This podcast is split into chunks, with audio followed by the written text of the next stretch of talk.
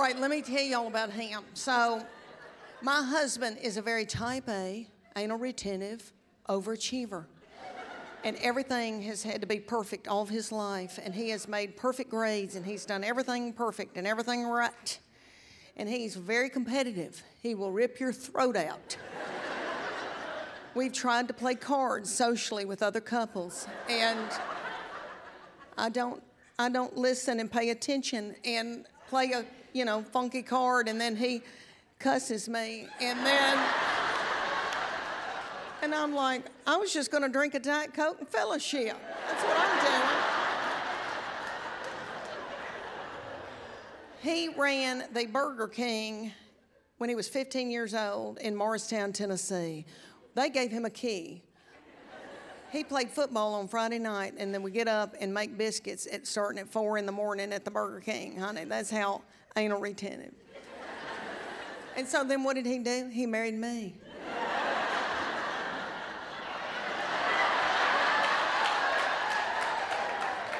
and I am an underachiever.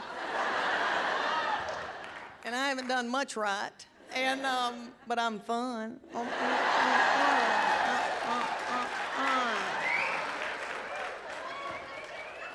He is very introverted, and there's nothing wrong with that. But I did not know how truly blank he was until all these children, three children, grew up and walked off and left me with him.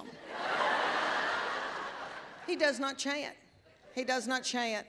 And he's got a big job. He's got a big job, and he has to talk all day and be in meetings and on the phone.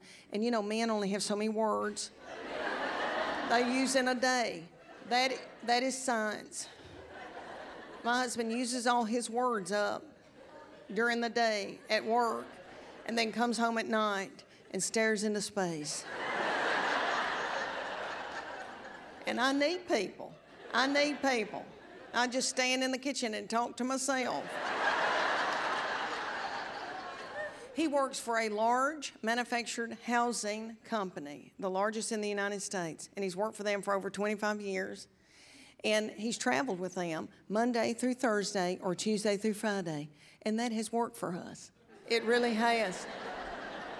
Me and these kids had a ball without him. He'd come on the weekends, come home, and really put a kink in things. But so during this old pandemic, he could not travel. I know. He had to make an office in our home. And he would come out every morning and give me this huge list of things that he thought I should be doing. Hard things. Hard things. Things like paint the hallway or something like that. And I said, Excuse me, but I stay in my gown until the third hour of the Today Show. Stream Leanne Morgan, I'm Every Woman, only on Netflix.